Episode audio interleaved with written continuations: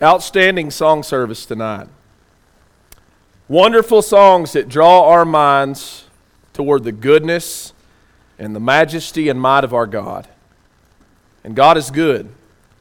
And we're gathered here tonight because of God and because of what He's done through His Son, Jesus Christ. And uh, as I've said throughout the week, I hope that we don't take that for granted, but we will truly count it a blessing to be gathered tonight together and be able to take part in this service. And uh, if you're visiting with us, we want to say thank you for coming. We hope that you have been made to feel welcome, and we hope you're blessed tonight.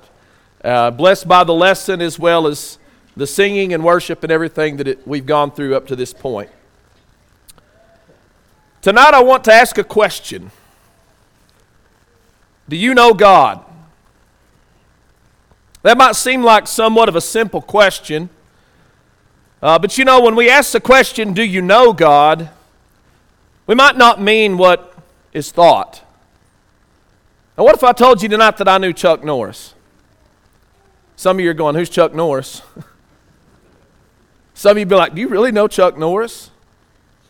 Well, I know some things about Chuck Norris.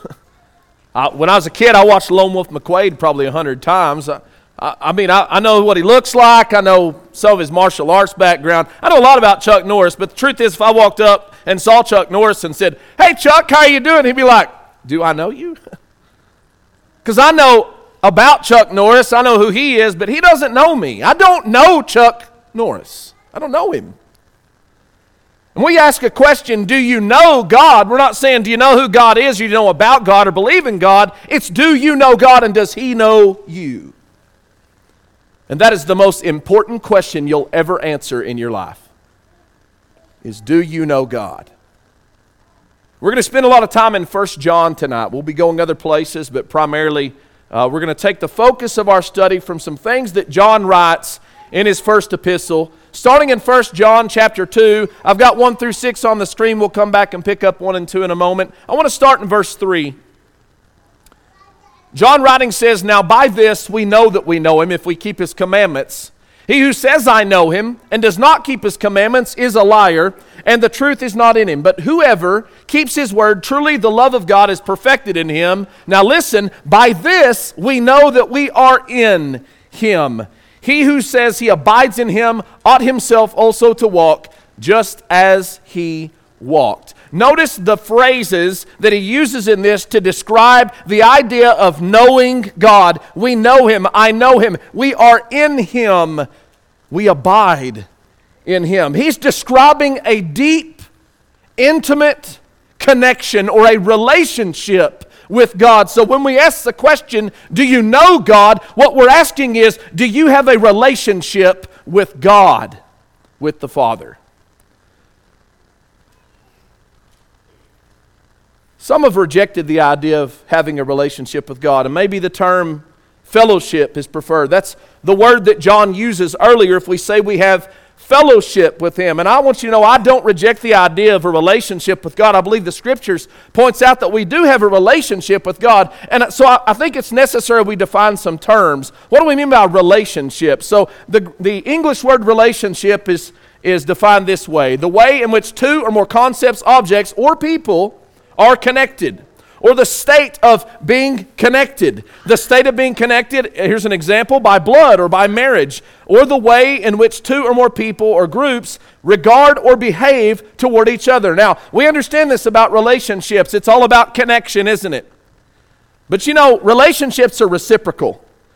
That is, you kind of, there's a lot of give and take, right? We understand that in marriage. We understand that in, in even familial relationships we might have with our, with our siblings. We love them, but oftentimes we don't really have a relationship, do we? And why don't we have a relationship? Because sometimes what's being reciprocated is not very good because the way we might behave or act toward each other, regard each other, is unacceptable inside of the framework or the parameters of that relationship. Did you know that God has parameters for having a relationship with us? And it's a intimate and a personal relationship. Now I know that's another thing that some people have shied away from, that we have a personal relationship with God. But listen to the words of Paul in Romans 8:15, where he says, "For you did not receive the spirit of bondage again to fear, but you have received the spirit of adoption, whereby we cry, or whom, why, by whom we cry out, Abba, Father. What does that mean? Abba, Father. What's he describing? A relationship, a special relationship. Not that just God is our Father, He is Abba, Father. And that word Abba is a term of endearment for father. We would use the word daddy. I'm 42 years old. And I don't know if some of y'all have been around me and my dad this week, but you might think it's strange, but I still call him daddy. You say, that's weird. It's not to me, it's not. You know why? Because he's my daddy. He's always been my daddy. He'll always be my daddy. And I, I only got one. I'm not going to call anybody else daddy. That'd be strange. I don't think it's strange that I call my, my earthly father daddy. That's how I know him. You know why? We have a, we have a deep personal connection, a relationship. It's familial in nature. And every Christian has that with God. Now, here's the problem.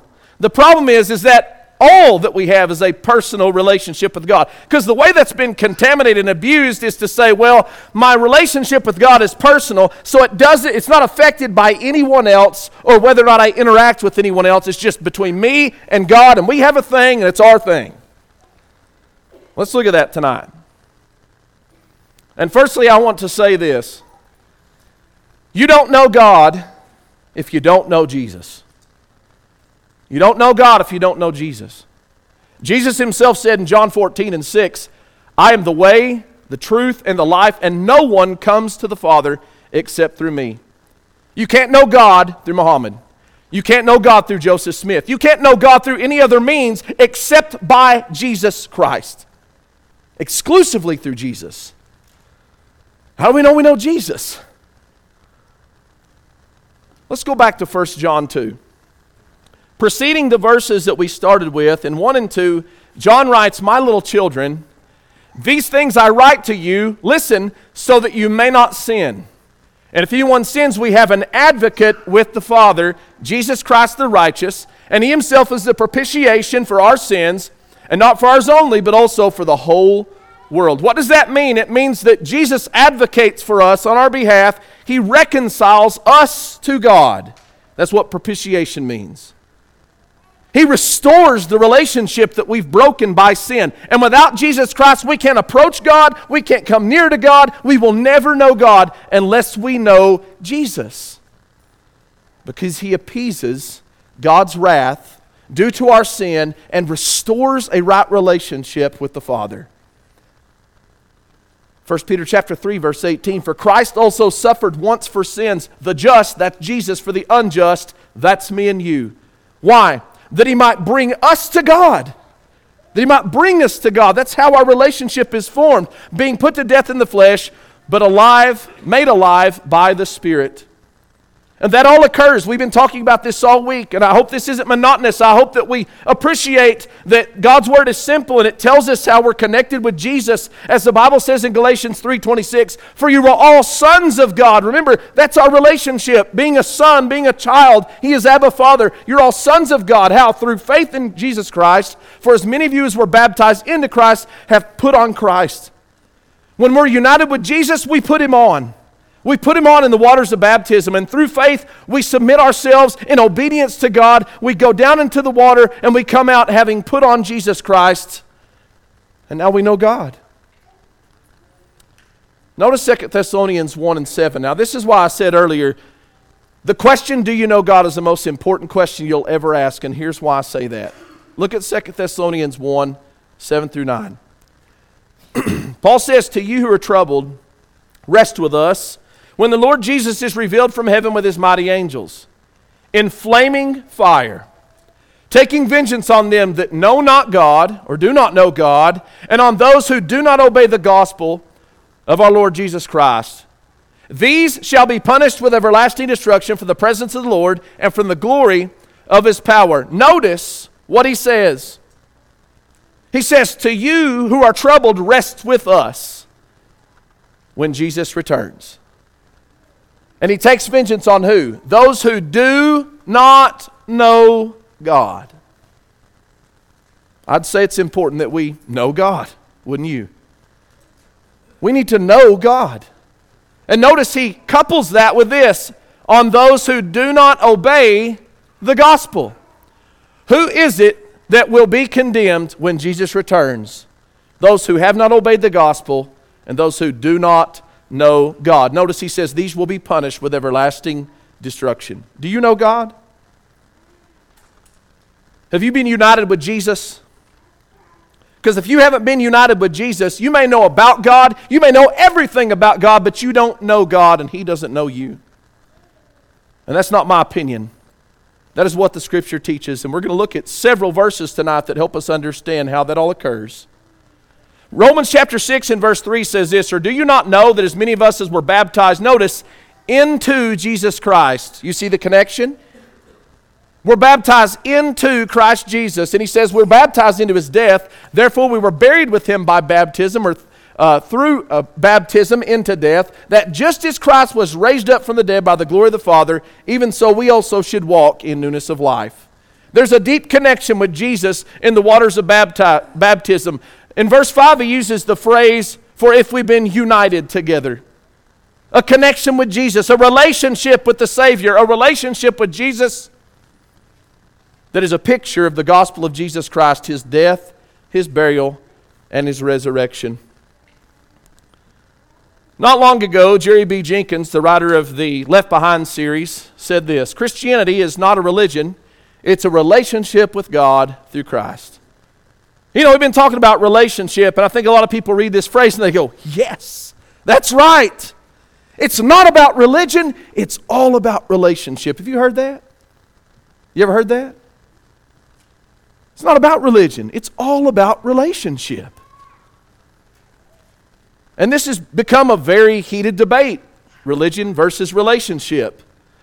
And the whole mindset is essentially that it's not about ritual observance, it's not about following a letter or, or following a set of guidelines. It's just about relationship. And I go know God, and, and he, he knows me, and I love Jesus, and Jesus loves me, and we have a relationship, and that's all that matters. But you know, it's been a little taken a little too far. Jesus wants a relationship, Satan wants religion. You believe that?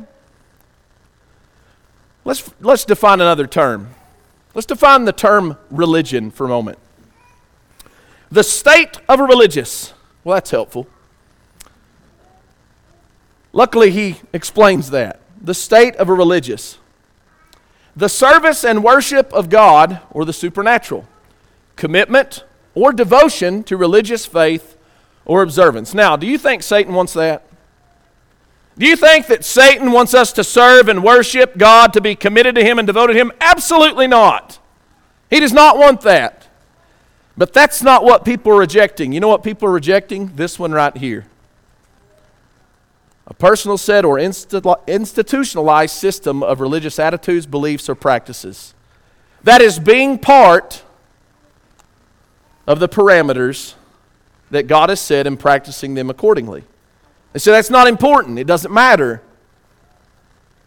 And they say, you know, Jesus doesn't want religion. You know, Jesus only condemned religion when it was hypocritical, when it was fake. Notice Matthew chapter 15 and verse 7.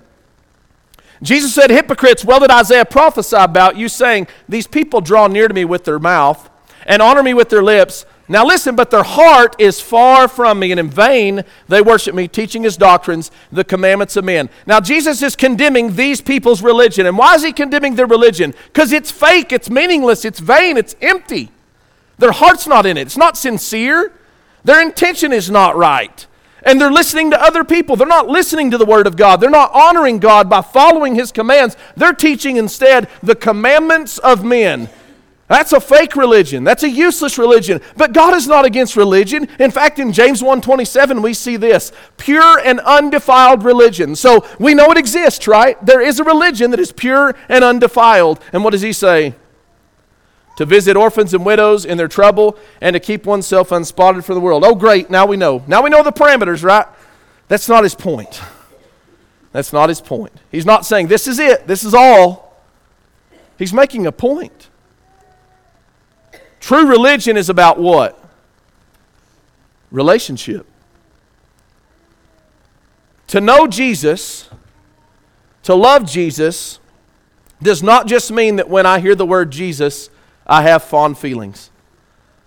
People say that. I, I love Jesus. What do you mean by that? I love Jesus. Because we don't get to decide what love is. We don't get to decide what that means. Jesus defined that for us.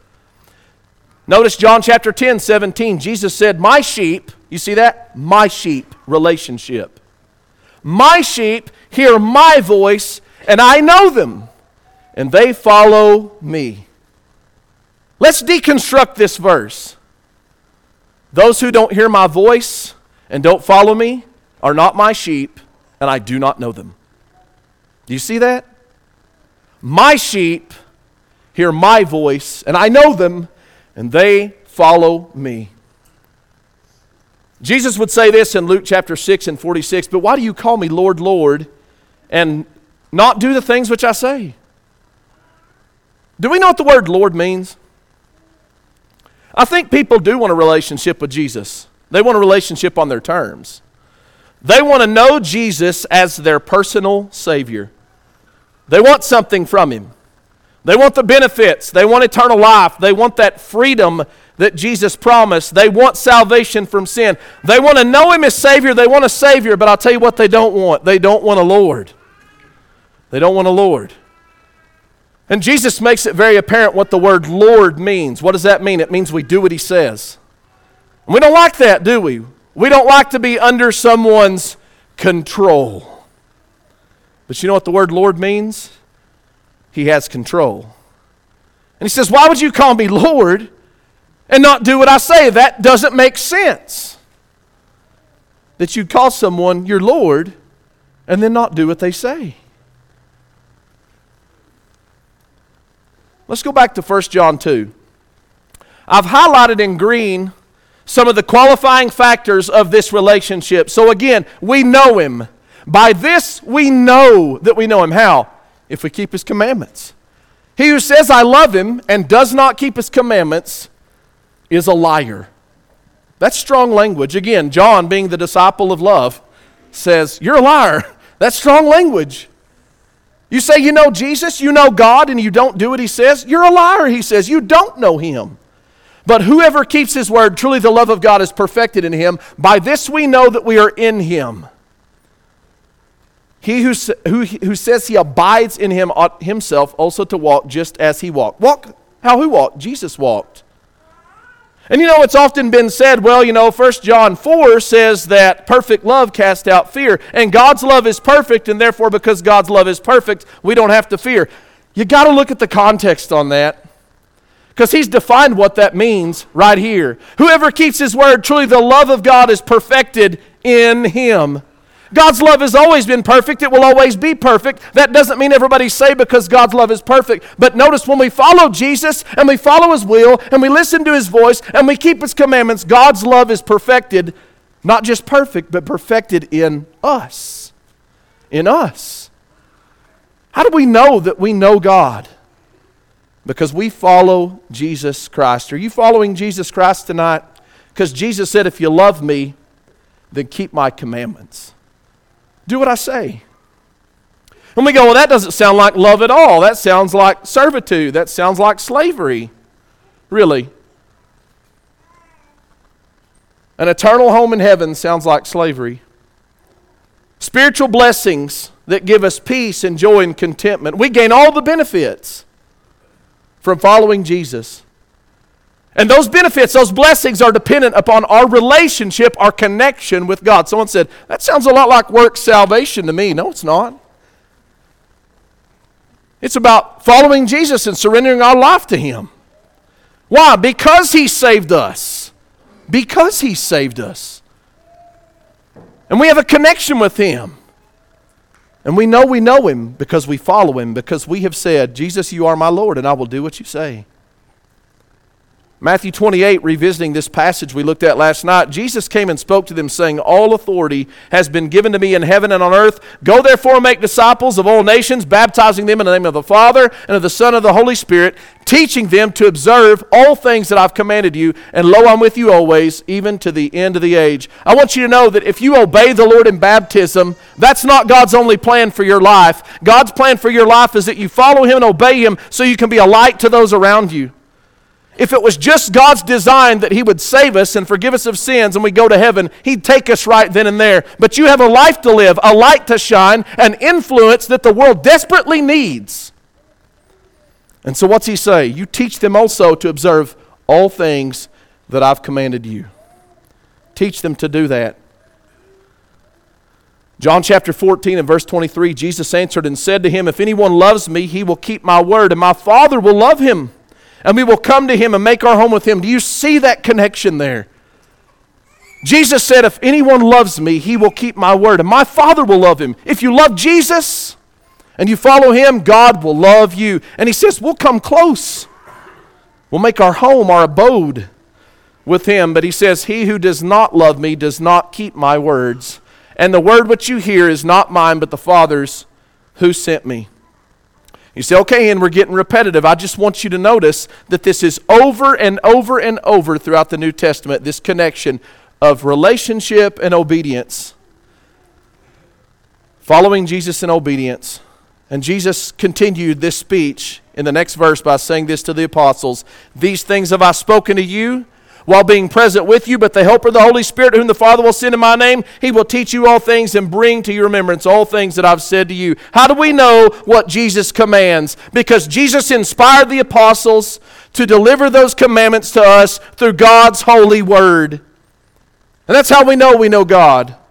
Because we follow those writings, we follow those things that God has breathed out through His Holy Spirit and that were recorded and delivered to us by His chosen ambassadors. Number two, to know God and to love Him, to know Jesus and love Him, John says we cannot love the world. We cannot love the world. 1 John chapter 2, in this time, verse 15, John says, Do not love the world or the things in the world. If anyone loves the world, the love of the Father is not in him. For all that is in the world, the lust of the flesh, the lust of the eyes, and the pride of life is not of the Father, but is of the world. And the world is passing away and the lust of it, but he who does the will of God abides forever. You know, this is confusing because John says, don't love the world, but yet in John 3:16, Jesus said, God so loved the world. And we go, well, that doesn't make sense. God can love the world, but I can't love the world. Well, understand something. God loves the people. God loves the people of the world. And He's not saying don't love people. He's saying don't love the world and its materialism and its humanism and it's ungodliness and it's carnality. Don't love that. Don't love the sinful things. Don't love the lustful things that are of the flesh. Don't love the lust of the eyes or the pride of life. Those things are the world, and those things are passing away. But he who does the will of God abides forever. Don't love the world. Well, what does that mean? How do we know if we love the world? James said it this way in James chapter 4. Adulterers and adulteresses, do, not, do you not know that friendship with the world is enmity with God? Whoever therefore wants to be a friend of the world makes himself an enemy of God. Now let's not turn this inside out and say that means that I can't make uh, connections with people who are not in the church. I can't develop a relationship with someone outside of the church. I can't develop a friendship with them. Well, well, that's silly. How could you be a light to someone without connecting with them in some way, form, or fashion? That's not his point. When he says don't be friends with the world, he means you got to make a choice. Let me illustrate it this way. If I stand up here tonight and I say you cannot live with someone that you're not married to and have sex with them, that is a sin. Let me tell you, the world will not be your friend. If I say homosexuality is a sin, you know what the world will say? You're hateful. And they won't want to be your friend. If I say pride is not a virtue, it is detestable in the eyes of God, the world will say, No, we don't want anything to do with you. He's saying, Make a choice. You can't try to please God and try to, be, uh, to please the world. You've got to decide where your loyalty is. who you're going to be faithful to. And there were a lot of people during Je- Jesus' ministry that had a, a tremendous amount of trouble with this very thing. Notice John chapter 12, verse 42. Nevertheless, even among the rulers, many believed in him. Many of the rulers of the Jews believed in Jesus, but because of the Pharisees, they did not confess him, lest they should be put out of the synagogue, for they love the praise of men more than the praise of God. What does this mean? It means that they were unwilling to sacrifice their social circles to align themselves with Jesus and with God. You know where we have the most trouble with this usually? For children, it's at school, and for adults, it's at work. Because I'll tell you, if you act different than the world, you're going to stand out. And it's not about that. It's not about trying to exalt yourself or draw attention to yourself. You will just naturally stand out if you live for Jesus. And all of you young people here today, I recognize the pressure you go through. I recognize that. That there are people who are trying to press you to do things that God says not to do. And you don't want to be the outcast and you don't want to be pushed away, but you've got to make a choice. Because you either stand with God or you stand against Him. You stand against Him. He says, Do you not know that friendship with the world is enmity with God? You can't know God and be a friend of the world. You've got to make a choice. Number three, to know Jesus and to love Him means we must love our brother. Now, see, this is where that personal relationship doctrine comes into play. Because some people believe that the relationship with God is only between them and God and it doesn't matter any way else. And that illustrates the misusage of this term, personal relationship. But see, God shows us that in order to maintain our relationship with Him, we must also have a relationship with God's family. And I want to show you that from Scripture. 1 John chapter 2, once again, he who loves his brother abides in the light. Now remember, the light is where we have fellowship with God, and there is no cause of stumbling in him. But he who hates his brother is in darkness and walks in darkness and does not know him, does not know where he's going, because the darkness has blinded his eyes. Now, earlier we read, whoever abides in him ought to walk as he walked. I'll tell you where Jesus doesn't walk. Jesus doesn't walk in the darkness. He doesn't walk in the darkness. He doesn't walk with the world. He doesn't walk on the broad path. And he says, if you hate your brother, you're in darkness. You're on that path. Do you hate your brother? You say, of course I don't hate my brother. Do you hate your brother? How do you know? 1 John chapter 4 verse 7 Beloved let us love one another for the for love is of God and everyone who loves is born of God and knows God. He who does not love does not know God, for God is love. If we don't love one another, John says, then we don't know God and we don't love God. 1 John chapter 3 17 says this, but whoever has this world's goods and sees his brother in need and shuts up his heart from him, how does the love of God abide in him? My little children, let us not love in word or in tongue, but in deed and in truth. Now, I think he's talking about material things here. I believe that's what he's really referring to material things. This world's good. But you know, there's a lot of ways, and we're not going to take time to go into 1 Corinthians 13 and, and define love necessarily, but there's a lot of ways that we could not love our brother or hate our brother. He says, if you've got it and they need it and you don't give it because you have no compassion, the love of God doesn't dwell in you. That's a rhetorical question. How does the love of God abide in him? The answer has its, uh, the question has its own answer. It doesn't. It doesn't abide in him. And he said, Don't just love in word or in tongue, but in deed and in truth. And, and I'll tell you, at home, our congregation tells each other, I love you. I know some people are uncomfortable with that, saying those words, I love you. We all say it to each other. I've taught my kids to say it. My, my son says it to his 18 year old friends that are boys, and people are like, Did he just tell that person that he loved them? I'm like, Yeah. Nothing weird about it. But you know what? If it's just words, it's meaningless. It's meaningless. If you tell people you love them and then you withhold mercy and forgiveness from them, you don't love them. You're loving yourself. You're choosing you. That's something that we need forgiveness and mercy. And often we hate our brother in our heart. We hate him in our heart. Don't just love in word, but in deed and in truth. True love. How about spending time with each other? Do we make time to do that? Well, you know, we spend time together at church. I'd rather just go home. I don't want to spend time with my brothers and sisters in Christ. You need to do that because you need to know them. And how are we going to love each other if we don't know each other? Oh, I may love you in concept. I may say I love you, but I don't really love you. Why? Because you don't I don't have a chance to love you. Because love is not just about how I feel, it's about how I behave towards you, how I act towards you, it's how I speak to you, it's whether or not I forgive you and I forbear you in love and I treat you with kindness and dignity and humility. That's how we love one another. 1 John chapter 4 verse 20. If someone says I love God and hates his brother, he is a liar. Man, John just he just hits you right in the face, doesn't he? If you say you love God and you hate your brother, he says, You are a liar. For he who does not love his brother whom he has seen, how can he love God whom he has not seen? And this commandment we have from him that he who loves God must love his brother also. You know what the reality is? We're going to live together. We're going to get on each other's nerves, aren't we?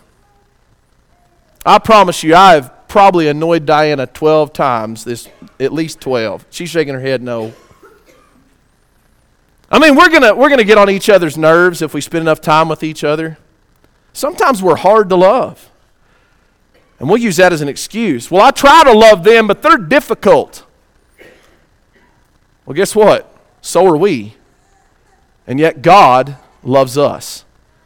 And me loving you has nothing to do with you and everything to do with God because we don't do what we do because of how someone treats us. We do what we do because we know Jesus, because we're God's children. We love despite people being unlovable. It's not an excuse. We love because God is love and we're His children. And I hope you love your brother. And I'll tell you, you can't have a personal relationship with Jesus and not have a relationship with your brothers and sisters. And that's why we need to be here. We need to be together. We need to come together and encourage each other and edify one another and show each other love and be there. Show up when your brother needs you, when your sister needs you. Because if we don't love one another, we don't love God and we don't know God. And finally, to know Him and to love Him means we must stop sinning. Someone says, Oh, man. No, I, I don't mean live perfectly. Don't mean live perfectly. I don't mean never sin. John doesn't mean that. 1 John chapter 3 verse 6, no one who abides in him keeps on sinning. No one who keeps on sinning or no one who keeps on sinning has either seen him or known him. Little children, let no one deceive you. Whoever practices righteous is right, uh, righteousness is righteous as he is righteous. Whoever makes a practice of sinning is of the devil, for the devil has been sinning from the beginning. The reason the Son of God appeared was to destroy the works of the devil. What does he say? If we continue to live in sin, if we don't let Jesus be our Lord, if we don't submit our life to Him, we don't know Him. We don't know Him. Now, how do we know that John isn't saying you must live perfectly? Because some have concluded that from this passage. Oh, that means that once you're born again, you never sin ever again. Really? Because if we back up to the very first of this letter, here's what John says If we, that's people who are saved, say that we have no sin, we deceive ourselves and the truth is not in us. Well, he would be contradicting himself if he said, Look, we sin, and if we say we haven't sinned, we're liars, and then later say, if you keep on sin, or if you sin, or you ever commit a sin, you don't know God. That makes no sense. That's not what he's saying. Yes, we sin. And we've talked about that this week. What do we do with that sin? We confess that sin. We ask for forgiveness. We pray to God, and He cleanses us from all righteousness. We will commit sin, but I'll tell you what we don't do. We don't let sin control us. He says, therefore, Romans 6:12, therefore do not let sin reign. What does that mean, reign? It means don't let sin be your Lord. Don't let your body be your Lord. Don't let your impulses and your temptations tell you how to live and control and dictate what you do and how you do it and what you say and how you say it. Don't let it control you. You're going to be tempted. You're going to be tempted. But you cannot give your flesh control. Because when you do that, you decide Jesus is no longer Lord and you don't know God. You walk away from God. 1 John chapter 2 verse 28 and now little children abide in him that when he appears we may have confidence and not be ashamed before him at his coming. If you know that he is righteous, you know that everyone who, who practices righteousness is born of him. You know why we've talked about this tonight? Not so we could say, well, man, I'm not sure if I know God. Well, I hope you're thinking about that. But here's why we're looking at this and why John wrote the letter. John wrote this so we could know whether or not we know God. And that's important. And he says if we know that we can know God, we can have confidence and not be ashamed when he comes. There's going to be a lot of people who don't know God when Jesus returns. And we can know that we know him. Notice 1 John chapter 5 and verse 11 as he starts to wind up this letter that he's written. He says, This is the testimony that God has given us eternal life, and this life is in his Son. He who says, Who has the Son has life. He who does not have the Son of God does not have life. Verse 13.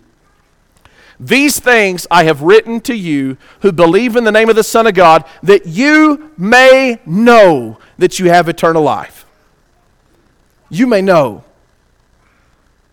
You know, sometimes we say, well, you, you really don't know whether you're saved. Really? I hope we're not living life that way. Because God didn't make His Word so complicated that we couldn't know that we're in Him and that we know Him and that we have eternal life. He says, You can know that you're saved. You can know you have eternal life. And He told us in this letter exactly how to know that. How to know it. We can know that. Do you know that? Do you know God? Have you been reconciled to God through Jesus Christ? Have you in faith submitted yourself to Him in the waters of baptism? Being buried with Him into His death, united with Jesus in that burial, and also risen with Him to walk in the newness of life, born again? Have you done that? Because if you don't, you don't know God. You're not His child. And I'm not saying that, the Bible teaches that. And it's our authority, it's where truth resides. If you've been born again, are you following Jesus? Are you living in rebellion to Him? Are you following His will? Do you follow His commandments? Do you love your brothers and sisters? Are you living in sin? I want to leave you with one last thing tonight. Matthew chapter 7, verse 21.